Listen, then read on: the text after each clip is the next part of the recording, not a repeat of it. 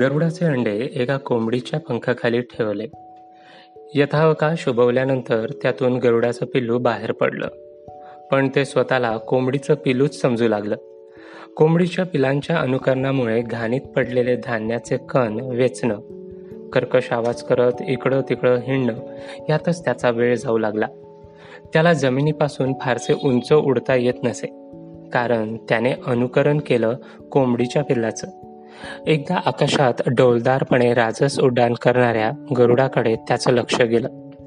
बरोबरीच्या पिलांना त्याने विचारलं तो रुबाबदार पक्षी कोणता?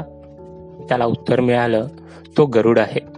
अतिशय सामर्थ्यवान पक्षी पण तुला त्याच्यासारखं उडता येणार नाही कारण तू आहेस साधं कोंबडीचं पिल्लू.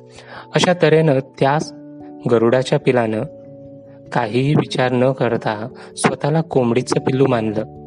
स्वतःला ओळखण्याच्या दृष्टी अभावी स्वतःचा उज्ज्वल वारसा याला कधीच लाभला नाही.